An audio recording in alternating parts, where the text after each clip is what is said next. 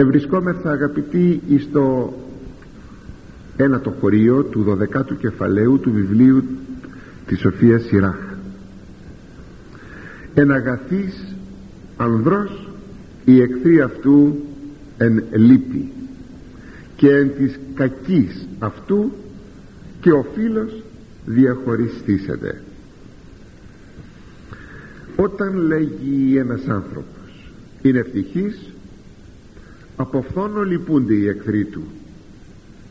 Και όταν δυστυχήσει τότε είναι δυνατόν και ο φίλος του να τον εγκαταλείψει. Η έννοια του χωρίου είναι παρομοία με την έννοια του προηγουμένου στίχου που είχαμε κάνει την περασμένη φορά με τη διαφορά ότι εδώ απλώς υπάρχει μία πτυχή του όλου θέματος ότι και ο επιπόλαιος ακόμη ή ο ψεύτικος φίλος μπορούν να απομακρυνθούν. Το βιβλίο των παροιμιών μας λέγει ότι πλούτος προστίθησε φίλους πολλούς ο δε πτωχός και από του υπάρχοντος φίλου λείπεται. Στο βιβλίο των παροιμιών στο 19ο κεφάλαιο στίχος 4 ότι ο πλούτος προσθέτει φίλους αλλά ο πτωχός και εκείνους που έχει τους χάνει. Δηλαδή αντιλαμβάνεστε ότι το θέμα των σχέσεων των ανθρώπων είναι το χρήμα. Είναι αδιανόητο ότι μπορεί το χρήμα να είναι ο ρυθμιστής των σχέσεων των ανθρώπων. Είναι σας ξαναλέγω αδιανόητο πράγμα μην κοιτάτε πως είμαι θα τοποθετημένοι κοινωνικά. Γι' αυτό δεν μπορούμε να καταλάβουμε αυτό το αδιανόητο. Διότι σήμερα λέμε αυτός είναι πλούσιος μπορεί να έχω κάποιο συμφέροντα εγώ από αυτόν τον προσεγγίζω προσκολώμαι εις αυτόν ενώ εκείνος παρακατιανός φτωχός δεν έχει ίσως γνωριμίες κοινωνικές κτλ τι να κάνω με αυτόν; Και ακόμη αν είχα μια φιλία την εγκαταλείπω και αυτή την φιλία σας είπα εάν δούμε το θέμα ε, προπτωτικά ή όπως θα είναι μετά την Ανάσταση των νεκρών ότι ο άνθρωπος είναι η αξία. Και ανάμεσα στον άνθρωπο και τον άνθρωπο δεν μεσολαβεί τίποτε που να μπορεί να είναι κριτήριο και ρυθμιστής των σχέσεών του των σχέσεών των. Δεν μπορεί να είναι μόνο ο Θεός είναι εκείνος, εκείνος ο οποίος στέκεται το κριτήριο των σχέσεων των ανθρώπων. Και τούτο ως προς το θέμα εκείνο που όλοι οι άνθρωποι έχουν ως πρίκα αναφέρεται και ίση απολύτως στους ανθρώπους. Το κατοικώνα και εγώ έχω το κατοικώνα και ο πλούσιος έχει το κατοικώνα και ο ξωματούχος έχει το κατοικώνα Θεού και ο πτωχός το κατοικώνα Θεού έχουμε όλοι αυτό το κατοικώνα συνεπώς μόνον αυτό μπορεί να σταθεί κριτήριον. Μόνον αυτό. Τίποτα άλλο δεν μπορεί να σταθεί κριτήριον. Το ότι μπορεί ο πλούτος να στέκεται κριτήριον είναι κατάντημα. Πιστεύω το καταλάβατε. Γι' αυτό πρέπει να μελετούμε την Αγία Γραφή να βαθαίνουμε για να μπορούμε να κάνουμε ε, επανατοποθέτηση των κριτηρίων να βγάζουμε εκείνα τα κριτήρια που υφίστανται και υπάρχουν και είναι μεταπτωτικά να αποτοξινόμεθα από εκείνα που σε μας και σε μας είχαν επικρατήσει και να αναζητούμε πάντοτε τα καινούργια κριτήρια τα κατά Θεόν κριτήρια. Η Αγία Γραφή μας δίνει αυτά τα κριτήρια και ολόκληρη η Αγία Γραφή είναι ένα κριτήριο της ζωής μας το λέμε κριτήριο με βάση εκείνη δηλαδή την Αγία Γραφή. Θα ρυθμίζουμε τη ζωή μας. Αυτό θα πει ότι ε, θεωρούμε την Αγία Γραφή ως κριτήριο ή τον Θεό αν θέλετε το ίδιο πράγμα είναι. Έχουμε τον Θεό ως κριτήριο δεν θα δω λοιπόν τον άλλον αν είναι πλούσιος ή πτωχός. Θα τον δω ότι είναι η εικόνα του Θεού. Αν επί παραδείγμα της φάξω αρνάκι μια κότα δεν είναι εικόνες του Θεού. Και η σχέση μου μαζί τους δεν μπορεί να είναι εκείνες που θα είναι με έναν άνθρωπο. Έτσι αν κακοποιήσω ή σκοτώσω έναν άνθρωπο είναι φοβρόν άλλο πράγμα τώρα ποια θα είναι η στάση μου και έναντι της κτίσεως αυτό είναι κάτι παραπέρα αλλά αυτή τη στιγμή εξετάζουμε το θέμα ότι ο πλούτος δεν μπορεί να είναι κριτήριο δεν μπορεί να είναι. Κάποτε είχε πάει κάποιος πολύ πλούσιος στη Γαλλία συνέβη αυτό και είπε σε ένα διάσημο χειρούργο γιατρό που είχε ανάγκη να χειρουργηθεί από αυτόν του λέει γιατρέ μου σε παρακαλώ θα με κοιτάξεις θα με κοιτάξεις καλά. Όχι όπως θα κοίταζες τους άφλιους φτωχούς σου και εκείνος το απήντησε ότι γι' αυτόν όλοι οι άνθρωποι ήσαν ίσοι αυτό είναι το μεγάλο πράγμα. Να βλέπει και ο γιατρός όλους τους ανθρώπους ίσους και ο ιερεύς ίσους και οι πάντες τους πάντες ίσους σας είπα επαναλαμβάνω και κλείνω ότι το κριτήριο είναι ότι οι πάντες είμεθα εικόνα του Θεού. Γι' αυτό είναι μεγάλη αρετή να μπορούμε να κρατάμε μια φιλία αφού η φιλία σπάζει ε, αν υπάρχει με ένα φτωχό γιατί δεν έχει αυτός τίποτα να μας προσφέρει είναι μια μεγάλη αρετή να κρατάει κανείς αυτή την φιλία με ένα φτωχόν άνθρωπο να του κρατάει ακόμη μια κοινωνία μια συντροφιά ε, μάλιστα όταν υπάρχουν πτωχοί ασθενείς και εγκαταλελειμμένοι. Είναι μεγάλη αρετή. Ε, μπορούμε ακόμη να πούμε ότι πολλές φορές η ελεημοσύνη μας που προσφέρουμε εις αυτούς ε, προσφέρεται αλλά χωρίς, χωρίς δυστυχώς μια συντροφιά ή με μια ζεστή σχέση. Σε αυτό πάσχομαι θα έλεγα όλοι μας.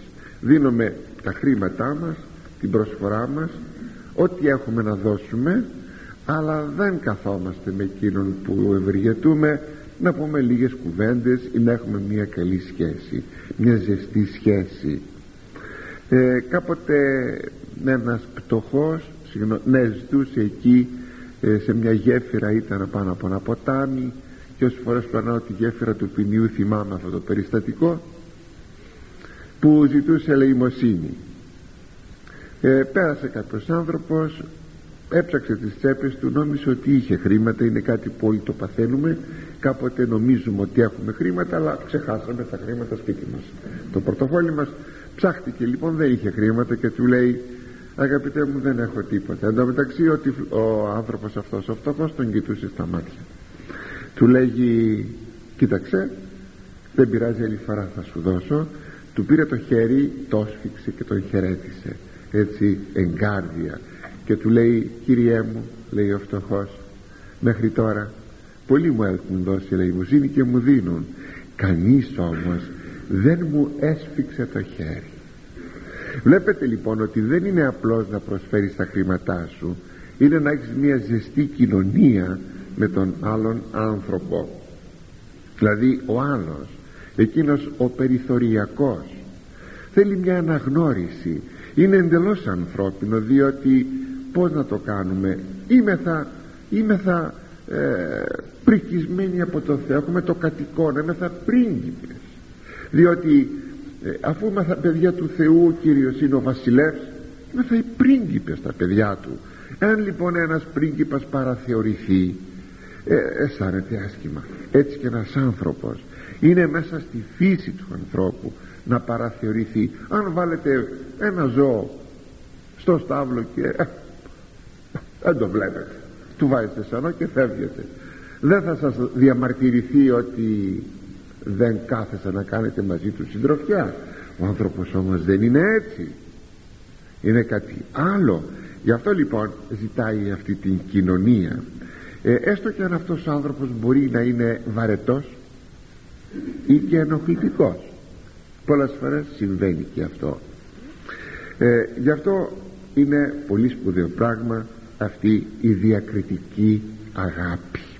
Επαναλαμβάνω το χωρίο ένα αγαθής ανδρός οι εχθροί αυτού. Εν λύπη φεύγουν οι εχθροί του γιατί λυπούνται όταν είναι στα αγαθά του. Ο άνθρωπος και εν της κακής αυτού και ο φίλος διαχωριστήσεται.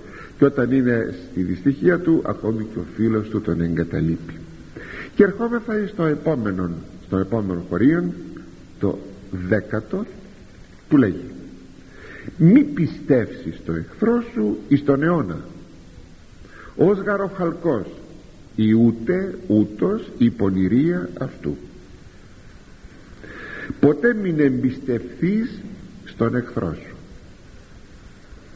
Προσέξτε μην εμπιστευθείς. Δεν λέει να μην τον αγαπάς μην εμπιστευθείς. Προσέξτε το. Όπως ο χαλκός οξυδώνεται και κρύπτει το εσωτερικό του έτσι και η πονηρία του εχθρού σου κρύπτεται. Φυσικά η έννοια του χωρίου το είπα δεν αντίκειται ε, στην θέση της ε, Καινής Διαθήκης που εντέλεται σε μας το αγαπάτε τους εχθρούς ημών προσέξτε δεν αντίκειται. Άλλο πράγμα ότι ε, δεν εμπιστεύομαι στον εχθρό μου. Και άλλο πράγμα δεν τον αγαπώ. Να σας το πω με ένα παράλληλο παράδειγμα. Το παιδάκι σας το αγαπάτε άμα είναι πολύ μικρό. Δεν το εμπιστεύετε εμπιστεύεστε όμως γιατί είναι πολύ μικρό. Ποιος δεν θα αγαπούσε το παιδί του αλλά δεν θα το άφηνε στο σπίτι μόνο του γιατί θα μπορούσε να κάνει κάτι πολύ κακό. Θα μπορούσε να βάλει φωτιά έτσι άλλο πράγμα αγαπώ και άλλο πράγμα εμπιστεύομαι. Νομίζω είναι σαφές το θέμα.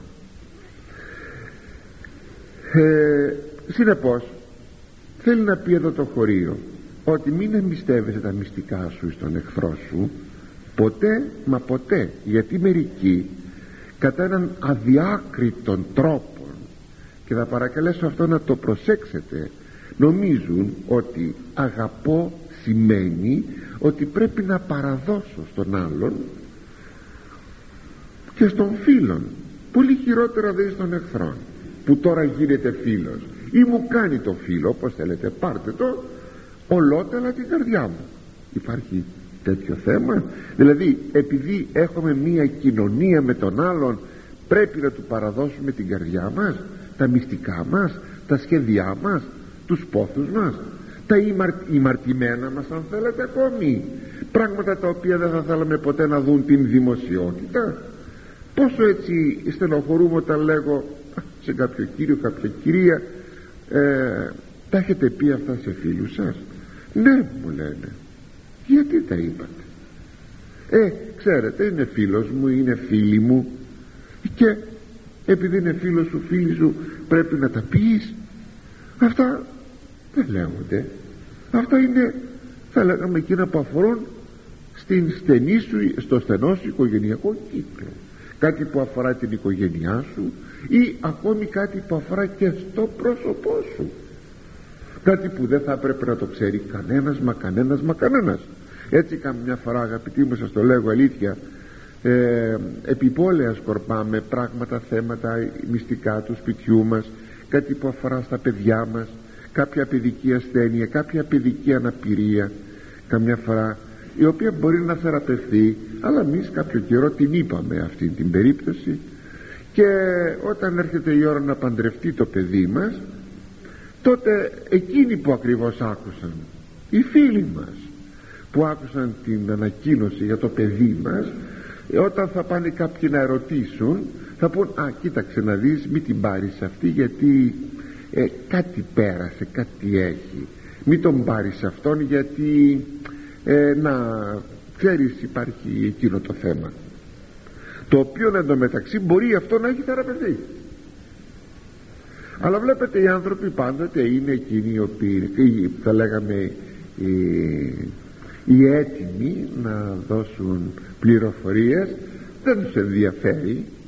Πάντα υπάρχει και στην καλύτερη φιλία πολλές φορές μία η επιπολαιότητα η κακότητα, κακεντρέχεια ζήλια. Και μετά πολλές φορές ρωτάτε και λέτε μα γιατί μου χαλούν τα συνοικέσια; Μας χαλούν ένα κάποτε εσείς δημιουργήσατε προϋποθέσεις για να σας χαλούν τα συνοικέσια. Ποιος σας φταίει; Γι' αυτό θέλει πάρα πολύ προσοχή. Αγαπητοί μου προσέξτε νήπιο να το παιδί σας νήπιο νήπιο. Και πάτε στο γιατρό και σας λέει το και το. Δεν θα πείτε πουθενά σε κανένα τίποτα πώς να σας το πω; Γιατί πρέπει να έχουμε από τον γιατρό την απέτηση του απορρίτου και να μην φυλάμε εμείς το απόρριτο εμείς οι ίδιοι οι γονείς οι άμεσα ενδιαφερόμενοι. Δεν θα ήθελα να πω με αυτό ότι το παιδί μας να είναι σε βαθμό τέτοιο που να μην πρέπει να παντρευτεί και να κρύπτουμε μια κατάσταση για να το σπρώξουμε ε, όταν ο άλλος δεν ξέρει τίποτα. Αυτό είναι μια απάτη. Δεν λέω γι' αυτό λέω ότι κάτι μπορεί να θεραπευτεί εδώ μεταξύ δεν υπάρχει λόγος να το πούμε. Καταλαβαίνετε λοιπόν ότι άλλο πράγμα αγαπώ και άλλο πράγμα εμπιστεύω με την καρδιά μου. Ούτε σε φίλους πολύ δεν παραπάνω ούτε σε εχθρούς που μας κάνουν το φίλο ή που τώρα είμαστε φίλοι ενώ πρώτα είμαστε εχθροί να καθίσουμε να του πούμε το και το. Ή τα οικονομικά μας ή τους πόρους των οικονομικών μας ή οτιδήποτε. Μια προϊστορία μας δεν υπάρχει λόγος. Ο εχθρός δεν πάει ποτέ. Ε, όση κι αν συμφιλίωση έχουμε δημιουργήσει μαζί του να είναι εχθρός. Μην το ξεχνάτε. Όπως ακόμη και μια φιλία που χάλασε αν ξαναγίνει μοιάζει όπως λέγεται σαν το ξαναζεσταμένο φαΐ και εκεί τα πράγματα δεν είναι καλά. Ε, όταν κάνετε μια φιλία να λέτε πάντοτε αν αυτή η φιλία χαλάσει θα είχα τίποτα να φοβηθώ εγώ από τον φίλο μου που χαλάσαμε τη φιλία μας; Ότι μπορεί να βγει έξω και να πει το και το. Μπορώ να φοβηθώ τίποτε. Αν έτσι σκεφτείτε από την αρχή όταν έχουμε μια σχέση με έναν άνθρωπο τότε θα πάμε καλά αν όμως δεν έχουμε την φρόνηση και τη διάκριση τότε τα πράγματα δεν θα πάνε καλά. Ε, το παράδειγμα που λέγει εδώ ο Ιερός Συγγραφεύς είναι χαρακτηριστικό. Λέγει όπως ο χαλκός σκεπάζεται από σκουριά ή ίωση ο ιός γιώτα όμικρον σίγμα ιός θα πει ε, και δηλητήριο στην αρχαία γλώσσα θα πει και σκουριά. Θα πει και τα δυο έτσι όταν ε, ο χαλκός λέει σκεπάζεται από, από σκουριά δηλαδή οξύδωση καλύτερα ε, έτσι μοιάζει ο άνθρωπος ο πονηρός που κρύβει το εσωτερικό του. Εσύ πηγαίνεις το καθαρίζεις όπως ε, θα το δούμε λίγο πιο κάτω αλλά πάλι αυτό θα ξανασκουριάσει θα πάθει ίωση. Πάλι θα κρύπτει κάτι κακό για σένα ο άλλος. Μπορεί να χαμογελά μπορεί να σου φέρει δώρα αλλά παρά τα αυτά κρύπτει την πονηρία του και την εχθρότητα της καρδίας του. Μπορεί και εσύ να χαμογελάσεις αλλά θα είσαι επιφυλακτικός. Θα το πω άλλη μια φορά θα είσαι επιφυλακτικός. Βέβαια η επιφυλακτικότητα μπορεί να μου πείτε ότι είναι το φρένο της αγάπης. Όχι είναι το εργαλείο της διακρίσεως και δεν είναι το φρένο της αγάπης. Μπορεί σας είπα να αγαπάει κανείς πολύ ο άλλος αυτός που τον θεωρείς εχθρός. Κάτι να πάθει, να τρέξεις να τον πας στο νοσοκομείο, να ενδιαφερθείς για αυτόν. Αλλά θα είσαι προσεκτικός απέναντί του. Και ερχόμεθα στον ενδέκατο στίχο που δίνει μια συνέχεια σε αυτό το ίδιο θέμα.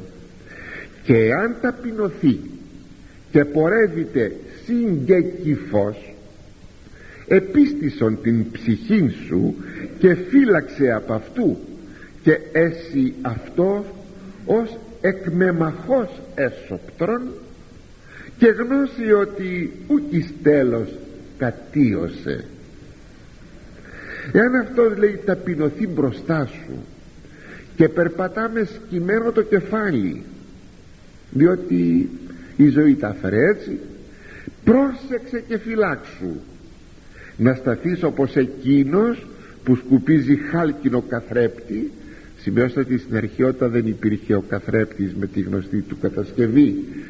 Δηλαδή το γυαλί το οποίο έχει από το πίσω μέρος υδράργυρον και έχουμε τέλειο κάτωπτρον στην αρχαιότητα το κάτωπτρον ήταν πολύ στυλβωμένη ε, επιφάνεια ενός ε, μετάλλου. Και εμπροκειμένο ο χαλκός. Τώρα τι μπορούσε να αποδώσει χαλκός ή ο άργυρος. Τέλος πάντων πολύ στυλιβωμένη επιφάνεια που μπορούσε να δει κανείς εκεί το πρόσωπό του. Γι' αυτό λέγει για το χάλκινο κάτωπτρο να σταθείς λέγει όπως εκείνος που σκουπίζει χάλκινο καθρέπτη που σε λίγο θα ξαναφανεί η σκουριά γιατί τα μέταλλα οξυδώνονται είναι γνωστό. Δηλαδή όσο κι αν υποκριθεί γρήγορα θα φανεί ποιος είναι. Πρόσεχε λοιπόν. Βλέπετε εδώ ο Σοφοσύραχ επιμένει σε αυτήν τη συμπεριφορά του κακοήθους εχθρού που μπορεί να φάνει ακόμη να σέρνεται μπροστά σου να σέρνεται να έχει αρρώστιες απάνω του όμως η κακία του ε, η κακία να φωλιάζει μέσα του. Ε, θα έχουμε δει λίγο πολύ τέτοιους ανθρώπους αγαπητοί μου στη ζωή μας και ο καθένας αν είναι παρατηρητικός θα έχει βγάλει ήδη τα συμπεράσματά του και θα συμφωνεί πιστεύω με εκείνα τα οποία λέγει ο Λόγος του Θεού. Γιατί αν προσέξετε το βιβλίο της Σοφίας Σιράχ δεν έχει παρά αποταμιευμένη εμπειρία αλλά κατά θεόπνευστον τρόπον αποταμιευμένη εμπειρία.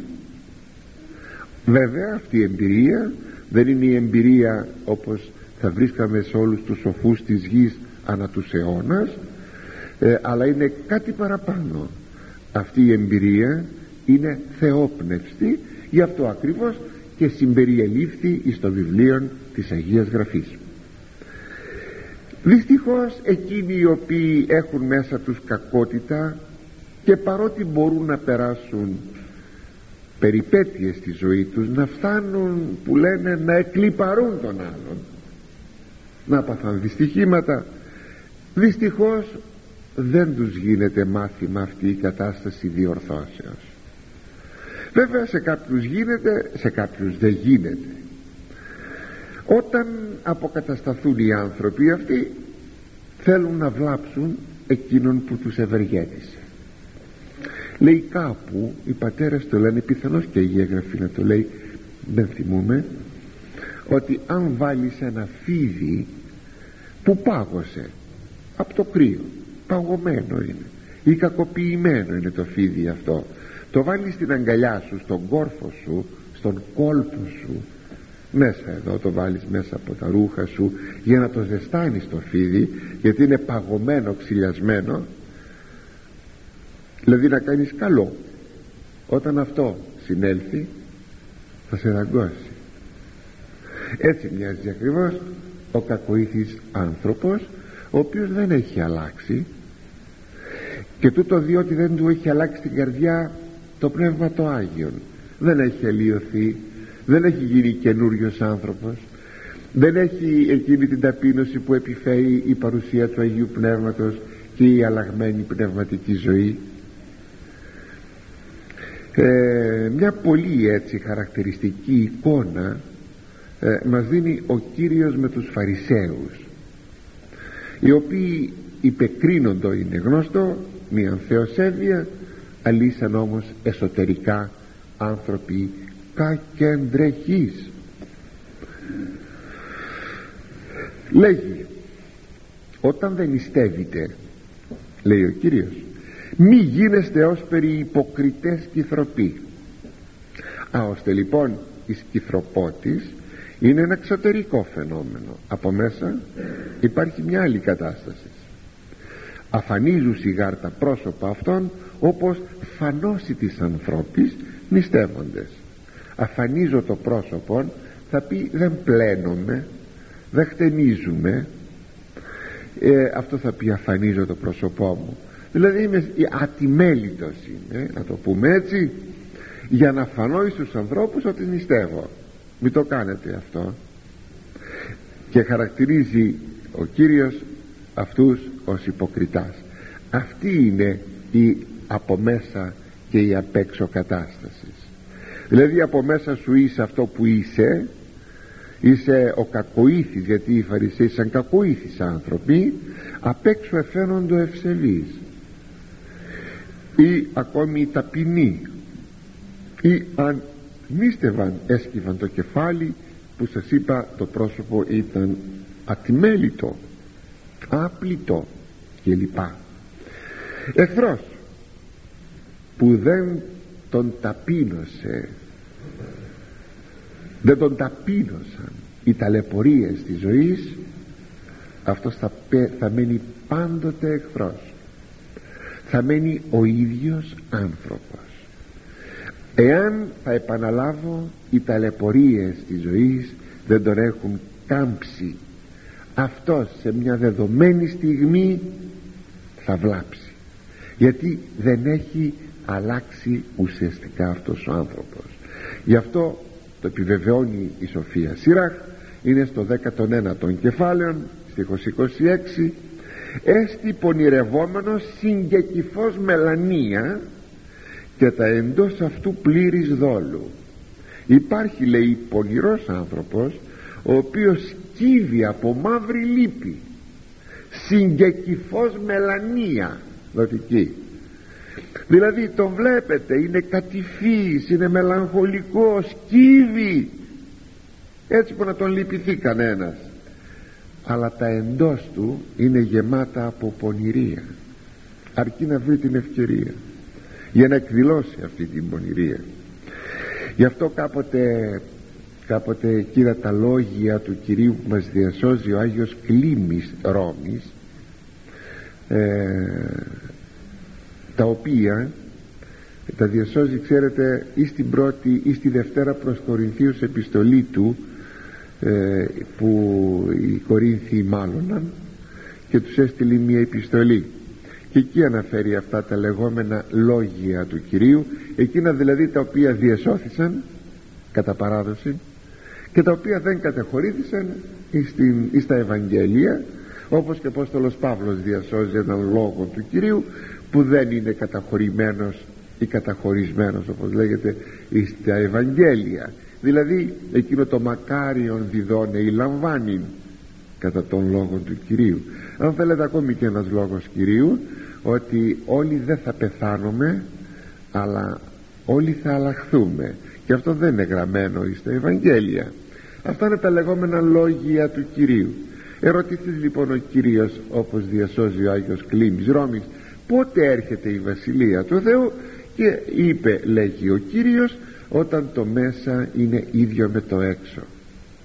Θα πει αυτό που λες απ' έξω σου αυτό που δείχνεις στο πρόσωπό σου αυτό που τα μάτια σου αναγγέλουν και το στόμα σου ομολογεί είναι το ίδιο που υπάρχει και μέσα σου. Δεν είσαι ο διαφορετικός άνθρωπος γιατί το απ' έξω ε, μεταπτωτικά όλα αυτά εφόρεσε, εφόρεσε προσωπίων μουτσούνα. Και συνεπώς έμαθε ο άνθρωπος να προσποιείται. Σημειώστε δε ότι πολλές φορές μαθαίνουμε τα παιδιά μας να προσποιούνται τα μαθαίνουμε να υποκρίνονται όπως και κάποιοι άλλοι οι οποίοι υποτίθεται ότι συχαίνονται την ε, υποκρισία μαθαίνουν τα παιδιά τους να είναι αφάδοι εν ονόματι της ε, ειλικρινίας. Είναι δύο ακρότητες ενός και του ευτού λάθος. Δεν θα μάθω το παιδί μου ούτε αφθάδης να είναι να τα λέει έξω από τα δόντια γιατί το θέλω ειλικρινές το παιδί μου ούτε ακόμη και να υποκρίνεται. Ούτε το ένα ούτε το άλλο. Να ξέρει πως θα μιλήσει και το έσω του να είναι ίδιο με το έξω του. Ούτε ακόμη αυτό σημαίνει να επαναλάβω κάτι που είπα πιο πάνω προηγουμένως ότι με αυτό σημαίνει ότι θα πρέπει να λέω τα μυστικά μου. Όχι. Ή τις επιφυλάξεις μου. Όχι. Όχι. Απλώς θα εκφράζω τη χαρά μου την αγάπη μου. Τα θέματα των επιφυλάξεων μου είναι άλλη παράγραφος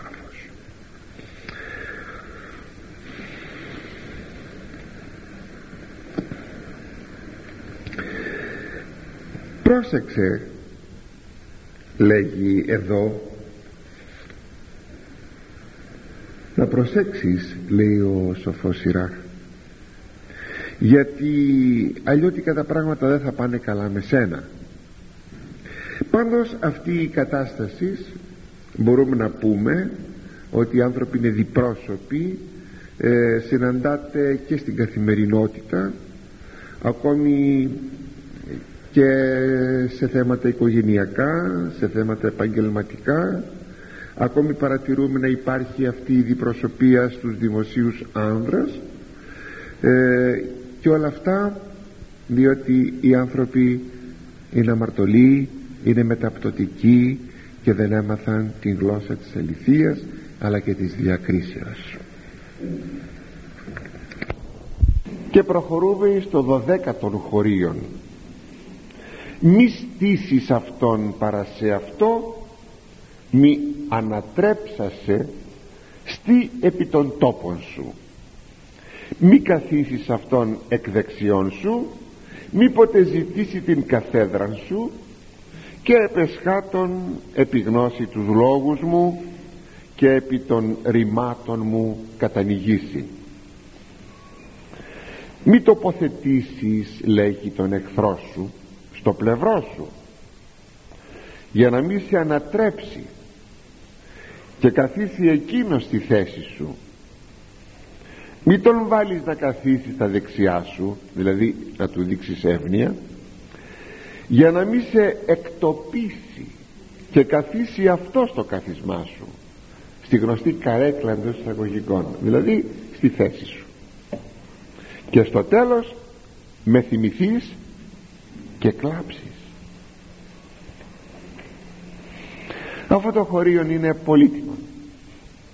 Βγαλμένο από μια αιωνία αιωνία πείρα και έξω δηλαδή από το λόγο του Θεού ισχύει για πολιτικούς για στρατιωτικούς άρχοντας όλων των αιώνων και όλων των εποχών.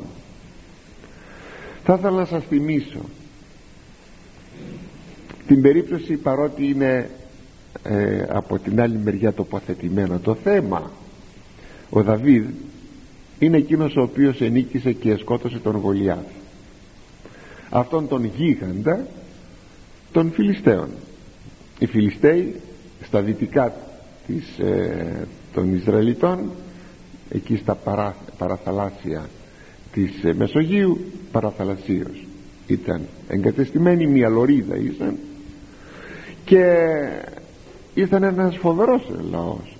Φοβερά δυναμικός φοβερά πολεμικός. Λέγεται μάλιστα ότι είναι κρίτες που άπικοι στον χώρο εκείνων έτσι λέγεται. Φιλετικός. Λοιπόν κάποτε εκηρύχθη ένας πόλεμος ιδιότυπος. Ποιος θα νικήσει αυτόν τον ε, γίγαντα; Εάν θα νικούσε θα νικούσαν οι Φιλιστέοι εάν ενικάτω θα νικούσαν οι Εβραίοι. Συνεπώς το όλο θέμα της μάχης θα ήταν μεταξύ μόνο δύο ανθρώπων. Αλλά ο Δαβίδ με την ευλογία και τη χάρη του Θεού ενίκησε τον Γολιάθ και τράπησαν εις φυγήν οι Φιλιστέοι ο βασιλιάς τότε ήταν ο Σαούλ. Βέβαια ο λαός φώναζε ότι ανήκουν, ε, ανήκει η δόξα λέει ε, χιλιάδες φορές εις τον Σαούλ και μυριάδες φορές εις τον Δαβίδ. Μυριάδες θα πει η μυριάδα είναι δέκα χιλιάδες. Δηλαδή πολύ παραπάνω η δόξα ανήκει εις τον Δαβίδ. Ευθόνησε ο, ο Σαούλ και άρχισε να καταδιώκει τον Δαβίδ με τη γνωστή εκείνη ιστορία. Έκανε πραγματικά κτένισμα της υπαίθρου με τον στρατό του ο Σαούλ. Να τον βρει, να τον συλλάβει, να τον φωνεύσει τον Δαβίδ. Εκείνος μη έχοντας τι άλλο πια να κάνει διότι υπήρχε πια ένα πολύ πολύ κλειστό κύκλωμα κατέφυγε στους Φιλιστέους οι Φιλιστέοι βέβαια τον ανεγνώρισαν ότι ήταν αυτός που είχε σκοτώσει τον ε, Γολιάθ καταλαβαίνετε τώρα για να φτάσει ο Δαβίδ να φτάσει ο Δαβίδ να καταλήξει στους Φιλιστέους δεν μπορούσε πουθενά άλλο σε καμιά άλλη χώρα να πάει. Ήταν, τον είχαν στη φάκα τον είχαν. Εν τούτης, τι να κάνει τώρα πως να σωθεί. Πήγε εκεί τον συνέλαβαν οι Φιλιστέοι και άρχισε να προσποιείται τον τρελών. Τον ελυπήθηκε ο βασιλιάς των Φιλιστέων. Εδώ είναι τώρα. Τον ελυπήθηκε. Εχθρός σου δεν ήταν. Τον ελυπήθη. Και του χάρισε τη ζωή. Σημειώστε και κάτι άλλο ακόμη. Ότι του ενεπιστεύθη να πολεμάει τους, τους Εβραίους και να παίρνει λάφυρα από εκείνους που εμπορεύονται βρίσκονται στους δρόμους ξέρω εγώ, μεταξύ Μεσοποταμίας και Αιγύπτου που περνούσαν οι εμπορευόμενοι. Αλλά εδώ ήταν το θαυμαστό με τον Δαβίδ ότι δεν επρόδωσε την πατρίδα του επουδενή λαφυραγωγούσε τους Μωαβίτας δηλαδή άλλο λαό και έλεγε εις τον ε, βασιλέα των Φιλιστέων ότι σου φέρα λάφυρα δεν ήσαν όμως από τους Εβραίους. Αυτός νόμιζε ότι ήσαν από τους Εβραίους. Και όταν κάποτε ο Δαβίδ έφυγε αφού γλίτωσε και δεν έκανε και προδοσία της πατρίδος του προσέξτε αυτό μετά βέβαια ο Δαβίδ ήταν πολύ φυσικό να πολεμήσει τους, τους Φιλιστέους είδατε τον λυπήθηκε και τι έκανε ακόμη ο βασιλιάς των Φιλιστέων; Του εμπιστεύτηκε μια θέση. Την έπαθε δηλαδή. Την έπαθε. Γι' αυτό σας είπα άλλο πράγμα αγαπώ και άλλο πράγμα εμπιστεύομαι. Είναι δυο πάρα πολύ σοβαρά πράγματα τα οποία πρέπει να τα καταλάβουμε γιατί το είπαμε και στο προηγούμενο χωρίο. Γι' αυτό λέγει μη στήσεις αυτόν παρά σε αυτό μην τον βάζεις πλάι σου γιατί θα σε ανατρέψει. Αυτά συμβαίνουν ακόμη σας είπα και εις τους πολιτικούς και εις τους στρατιωτικούς αφού σας ανέφερα αυτό το παράδειγμα. Γι' αυτό παρατηρείτε το φαινόμενο όταν αλλάζει μία ηγεσία ε, είτε στρατιωτική είτε πολιτική. Πάντοτε εκείνοι που στάθηκαν αντιτιθέμενοι να παραμερίζονται. Είναι πολύ φυσικό.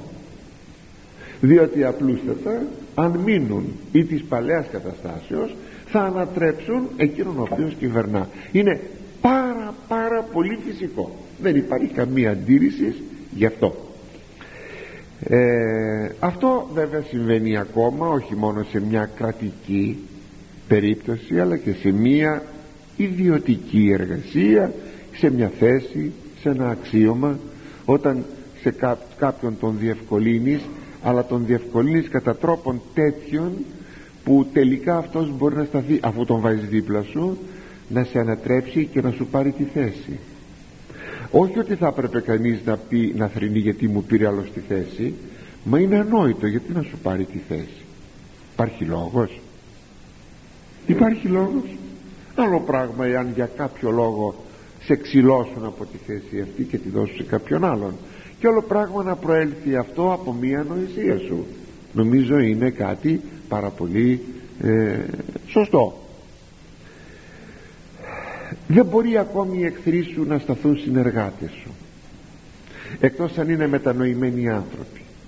Επιτρέψατε μου να σας πω ακόμη και σε πνευματικά θέματα εκείνοι οι οποίοι έχουν μια διαφορετική νοοτροπία εάν τους διορθώσεις αλλά διαβλέπεις ότι η νοοτροπία τους είναι διαφορετική τότε θα σου κάνουν ζημία εις το έργο σου.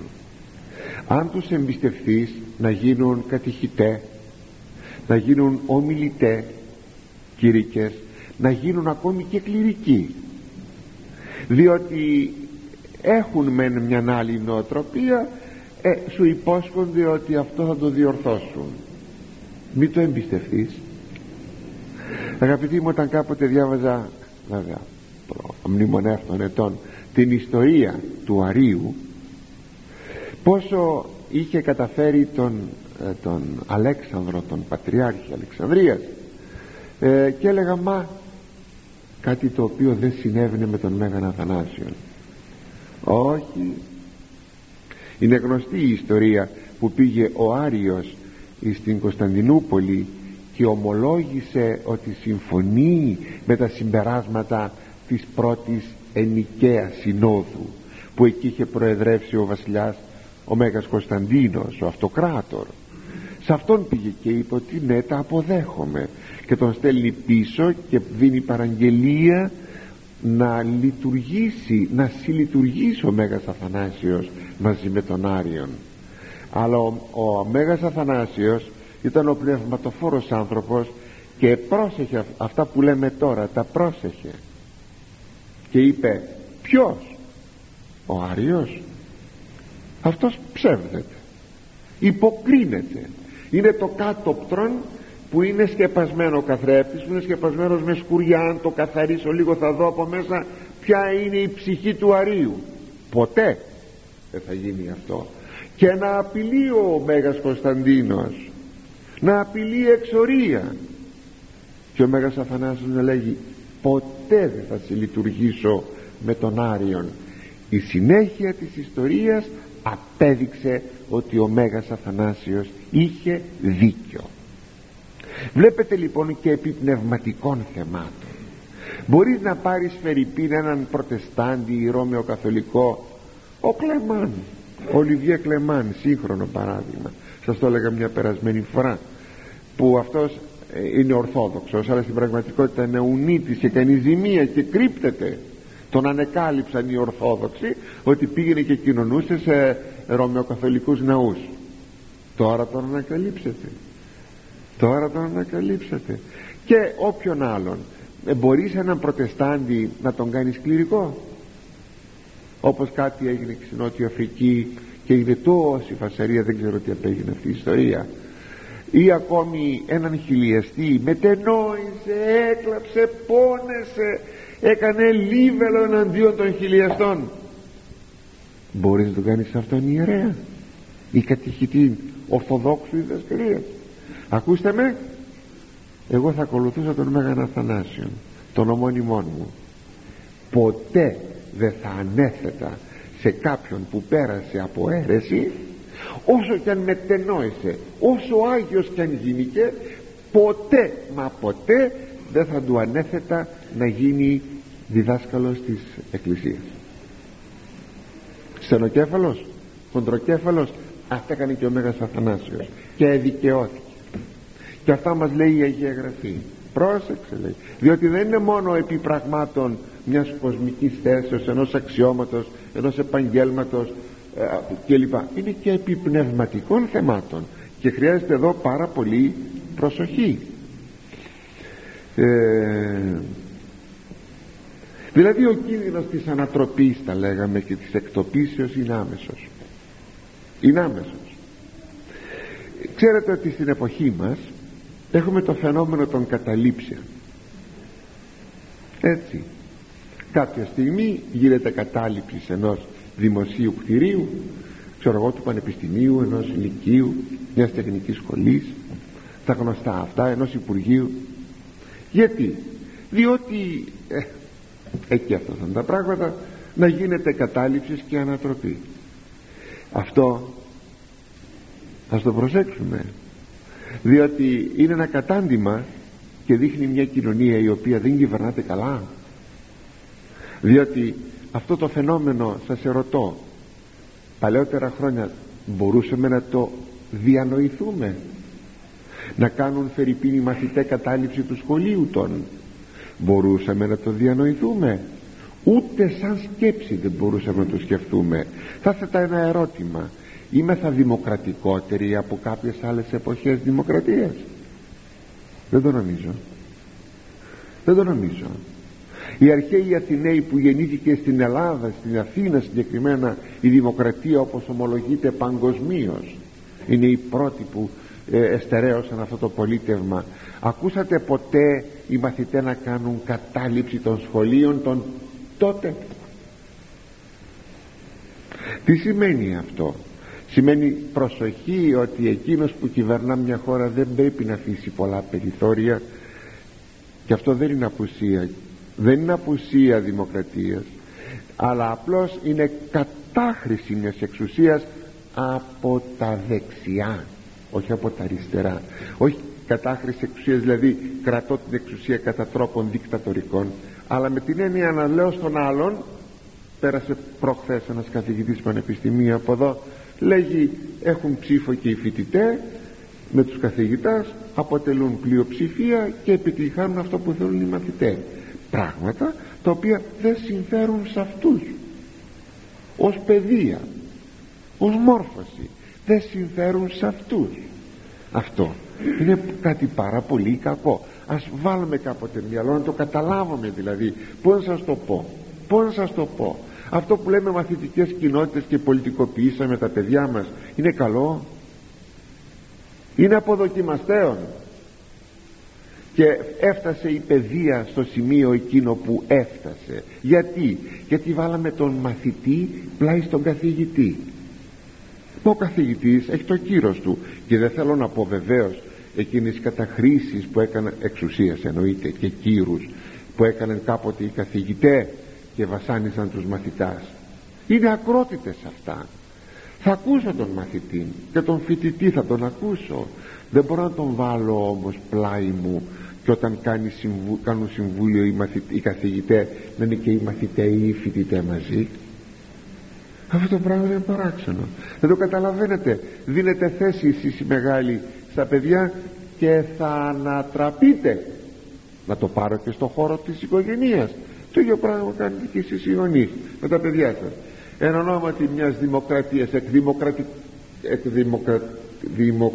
δημοκρα... δημοκρατητεύσεως θα λέγαμε της οικογενείας μας ξέρετε πόσο αντιτίθεται ο Ιερός Χρυσόστομος αυτό; Τι λέει η δημοκρατία μέσα στο σπίτι στην οικογένεια; Ο Ιερός Χρυσόστομος και λέει τη λέξη δημοκρατία. Τότε χάθηκε η οικογένεια αυτή διελήθη. Διελήθη. Το παιδί μετά κάνει ό,τι θέλει. Χθες πήγαμε σε ένα κατάστημα και έρχεται ο εγγονός του ένας παππούς εκεί. Βέβαια κατά τον παππού και ο εγγονός και κατά τον εγγονό ο παππούς εν αυτή την περίπτωση λέει στον παππού τ' άκουσα και εγώ τ' άκουσα ο Ποτήρ Πολύκραπος. Έλα ρε! Του λέει του παππού του.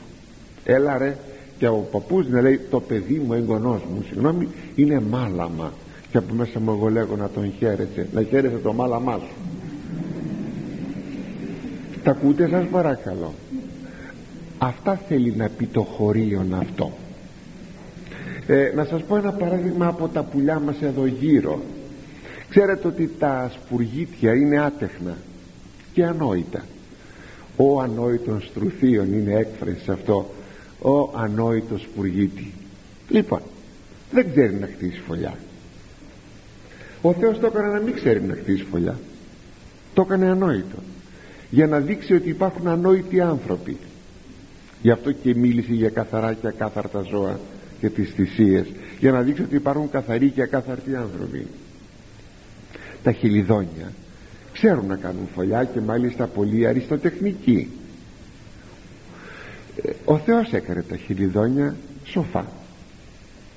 Έτσι υπάρχει μια αντιπαραβολή. Χτίζει, χτίζουν λοιπόν τα χιλιδόνια τη φωλιά τους και όταν τελειώσει τα καλάζουν τα σπουργίτια κάνουν κατάληψη της φωλιάς των χιλιδονιών. Μάχες γίνονται. Κάποτε καταφέρνουν όχι πάντοτε ευτυχώς κάποτε καταφέρουν και αρπάζουν μια φωλιά. Κάνουν κατάληψη της φωλιάς. Και αρχίζουν τώρα να κουβαλάνε κουρέλιας, σπάγκους, χόρτα ό,τι βρουν τα σπουργίτια για να εγκατασταθούν στη φωλιά των χιλιδονιών η οποία βεβαίως είναι γνωστό τα χιλιδόνια είναι ελαφρά στο βάρος τους ενώ τα σπουργίτια είναι βαριά και κτίζουν φυσικά κατά το βάρος των τα πουλιά τα χιλιδόνια τη φωλιά τους. Να τώρα έξω με το διεύχον κοιτούσα κάτι σπουργίτια εδώ απ' έξω και έβλεπε, είδα ένα σπουργίτι πήρε ένα κομμάτι σανό το πήγαινε για φωλιά. Εντάξει λέω πήγαινε. Τι γίνεται; Κουβαλώντας όλα αυτά η φωλιά δεν αντέχει με το βάρος αυτών των πραγμάτων και όπως ακριβώς αυτά είναι άτεχνα και άθαλα πουλιά κάποια στιγμή γκρεμίζει η φωλιά και μένει ερήπιο αν θέλατε να σας έλεγα τέτοιες δυο-τρεις φωλιές που είναι κρέμονται τα κουρέλια από τη φωλιά. Ο ανόητας στρουθία τι έγινε; Κατάληψης. Και επιτέλους έδωσαν μάχη τα χιλιδόνια για αυτή την κατάληψη. Απλώς νικήθηκαν.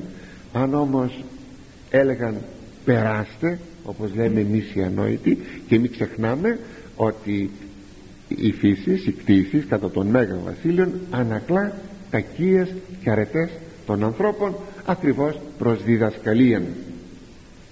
Θα ήθελα όμως να πω και κάτι ακόμα το οποίο θα μου πείτε μα δεν θα έπρεπε να ήταν δεν θα έπρεπε δεν θα έπρεπε αλλά είναι και επειδή λοιπόν είναι θα το πω. Ε, είναι η εξής περίπτωση όταν λέει μη δώσεις τη θέση σου θα σε ανατρέψει ο άλλος έτσι μην ξεχνάτε είναι αυτό το, το νόημα του χωρίου είναι η παρουσία της νύμφης στο πατρικό σπίτι του συζύγου. Εδώ τώρα προσέξτε παρακαλώ. Εδώ τα πεθερικά εφαρμόζουν αυτό το χωρίον πρόσεξε γιατί θα σε ανατρέψει η νύφη σου. Μα το χωρίο δεν μιλάει για την ύφη μιλάει για τον εχθρό σου. Εδώ την παθαίνουν και γίνεται παρανόησης. Η νύφη σου είναι εχθρό σου ή είναι παιδί σου γιατί είναι η σύζυγος του παιδιού σου. Επειδή όμως αυτό δεν κατανοείται και δεν κατανοείται γιατί υπάρχει δυστυχώς αυτός ο εγωισμός είτε ενσυνείδητα είτε ασυνείδητα θεωρούν την ύφη εχθρών που εισέβησε μέσα στο σπίτι και θα ζητήσει δικαιώματα η νύφη. Θα πρέπει λοιπόν από την αρχή να της δώσουμε να καταλάβει της νύφης ότι δεν μπορεί να εκτοπίσει την πεθερά. Και τον πεθερό ούτε ακόμη να γίνει η κυρία του σπιτιού. Τι θα έπρεπε να είναι; Η κυρία του σπιτιού. Η νύφη τα ακούσατε; Ε, τώρα εδώ κάποιες πεθερές σίγουρα θα ανατρίζουν τα δόντια τους. Η νύφη είναι η κυρία του σπιτιού. Και ο, γαμπρό, ο γιος ο γιος είναι ο κύριος του σπιτιού. Και ο πατέρας και η μητέρα τώρα θα πάνε στο περιθώριο. Δεν το αντέχετε αυτό. Μείνετε μόνοι σας. Σε δικό σας σπίτι. Και αφήστε τα παιδιά σας το γιο σας την ύφη σας να ζήσουν μόνοι τους. Αν δεν το ανέχεστε. Αν όμως το ανέχεστε μπορείτε να μείνετε και θα πάτε στο περιθώριο. Μη φοβήστε δεν θα σας υποτιμήσουν και δεν πρέπει να σας υποτιμήσουν διότι αν η έχει την ψυχολογία των όσων λέμε εδώ να σε ανατρέψει δηλαδή να μην κοιτάζει πια τι λέει η, η πεθερά και τα λοιπά τότε αλίμονό της αλίμονό της της νύφης αλίμονο. Αν όμως η πεθερά κρατάει εκείνο το βάστα γέρο βάστα που έλεγαν οι παλιοί θα σας το πω λίγο πιο κάτω. Όμως τότε κρατάει τη θέση της η πεθερά γιατί φοβάται όπως σας είπα μη την εκτοπίσει η νύφη. Και έτσι δημιουργείται μια ψυχολογική εχθρότης ανάμεσα στην πεθαρά και την ύφη ακόμη δυστυχώς διαβάλλει την ύφη η μάνα στο γιο της και τα πράγματα δεν πηγαίνουν καθόλου καλά. Ακόμη επιμένει να κρατάει τα οικονομικά η πεθερά ή κάποτε ο πεθερός. Ε, λέγουν ότι η νύφη είναι σπάτελη έχουν το επιχείρημα αυτό. Δεν μπορούν να καταλάβουν ότι ένας ηλικιωμένος άνθρωπος ε, αρχίζει να μπαίνει σε μια αυτάρκεια. Ε δεν θα ήθελε και πολύ στολισμένο το σπίτι. Είναι πολύ φυσικό. Έτσι δεν είναι γιατί βαρέθηκε πια η γυναίκα να το έχει πολύ στολισμένο; Ήρθε όμως η σειρά της νύφης να το θέλει να είναι στολισμένο. Ε αυτό τώρα το λέει η πεθαρά ότι είναι σπάταλη η νύφη. Το θέμα σπατάλη ή μια διάκριση στο να πούμε ότι κάτι θα ξοδέψει για να στολίσει το σπίτι είναι κάτι που πρέπει να το εξετάσουμε. Γι' αυτό το λόγο ε, θα πρέπει εδώ να προσέξουμε πάρα πολύ πάρα πολύ ώστε να αφήσουμε τα περιθώρια στην ύφη να ζήσει και αυτή να κάνει τον οικοκυριό της να χαρεί το σπίτι της ε, να καλέσει τους ανθρώπους της, τους φίλους, τις και τα λοιπά νέο σπιτικό. Γι' αυτό σας λέγω πολλές φορές επειδή δεν το αντέχουν αυτό οι γονείς και παίρνουν την εχθρική αυτή στάση τελικά να μένουν χωριστά τα παιδιά παντρεύτηκαν να μείνουν μακριά. Γι' αυτό λέει και η παροιμία παντρεύτηκες παιδάκι μου γείτονας και μακρύ γείτονας εκείνο που θα ήθελα να καταλάβετε ως, ως εξαίρεση είναι το εξής. Ε, μερικοί γονείς τα παραδίδουν όλα. Πάντα θέμα διακρίσεως. Ναι θα παραδώσει τη διαχείριση του σπιτιού ε, η πεθερά στην ύφη ο πατέρας το μαγαζί του ενδεχομένως. Θα είναι δευτερεύον πρόσωπο το πατέρας. Μπορεί να βοηθάει στο μαγαζί. Το λόγο θα τον έχει όμως ο γιος. Ε, μπορεί ακόμη στην επιχείρηση ότι είναι να δώσει συμβουλή ο πατέρας αλλά δεν θα επεμβαίνει. Δεν θα είναι δηλαδή το παιδί που δούλευε από μικρό στο μαγαζί του πατέρα έστω και αν ο γιος τώρα είναι 30 και 40 χρονών και ο πατέρας είναι ηλικιωμένος το κρατάς ακόμη γιατί το παιδί σου δεν έχει σύνεση δεν του έχεις εμπιστοσύνη γιατί το κάνεις αυτό. Αυτά όχι. Πρέπει να, τα, να βρούμε τον τρόπο να παραιτηθούμε από αυτά. Αλλά εκείνο που θα ήθελα να σας πω είναι ότι οι γονείς πρέπει να κατέχουν ένα μέρος της περιουσίας των. Θα δώσουν στα παιδιά τους την περιουσία τους να κάνουν την προκοπή τους. Μερικοί θέλουν να τη μοιράσουν την περιουσία άμα θα πεθάνουν.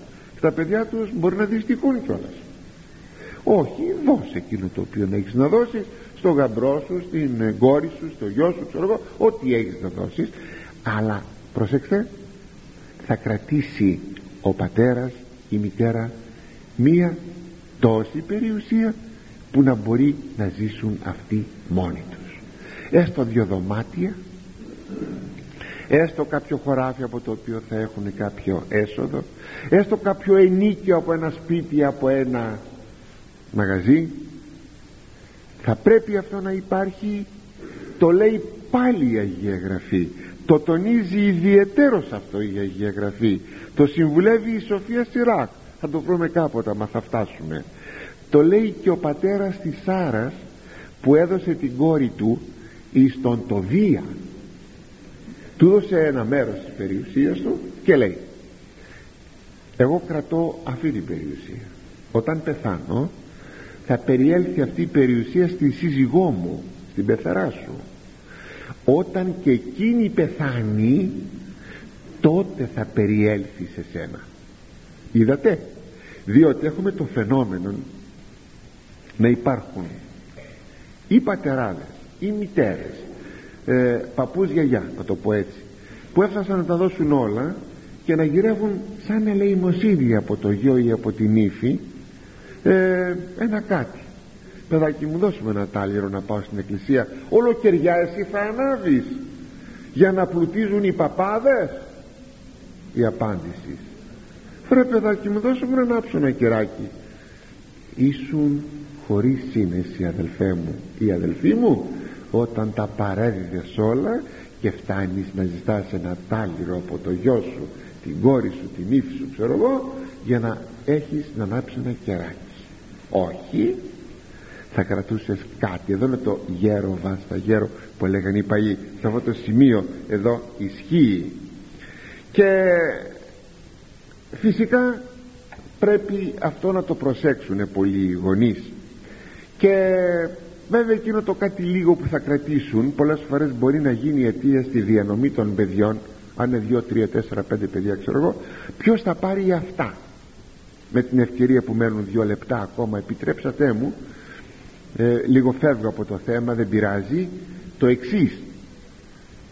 Ε, πολλοί λένε ότι εγώ θα κρατήσω τους γονείς και θα πάρω εγώ εκείνο το οποίο έχει μείνει το κράτησαν οι γονείς για λογαριασμό τους. Ή δεν τους κρατώ γιατί οι γονείς δεν μου έδωσαν εκείνο το κάτι. Δηλαδή αυτό το κάτι ένα χωράφι δεν θα μου το αφήσουν. Το αφήνουν κάπου αλλού έτσι μπορεί να σκιάπνουν τα παιδιά. Εδώ είναι τιμή σου και θα πάρεις ευλογία από το Θεό εάν κοιτάξεις τους γονείς σου. Δηλαδή είναι θέμα συναλλαγής το κοίταγμα των γονιών. Εμένα μου είναι ακατανόητο και ελπίζω αν σκέπτεστε σωστά σας είναι και σε εσάς αυτό ακατανόητο. Το να λέει κανείς ότι δεν μου άφησε εμένα ο πατέρας μου η μάνα μου εκείνο το τελευταίο χωράφι που είχαν να ζήσουν γι' αυτό και δεν τους θέλω τους γονείς μου. Σας ξαναλέγω είναι θέμα ευλογίας. Πάρε τους γονείς σου και μη περιμένεις ποτέ να πάρεις ε, αντάλλαγμα για το θέμα αυτό. Και τελειώνοντας ο σοφός Σιράχ αυτό το χωρίο ε, λέγει ότι αν δεν με θυμηθείς αυτά που σου είπα δεν με θυμηθείς τότε εκ των πραγμάτων θα κλάψεις. Και τότε λέγει ε, θα θυμηθείς τα λόγια μου αλλά τότε πια θα είναι αργά πολύ αργά ο Κύριος να σας ευλογεί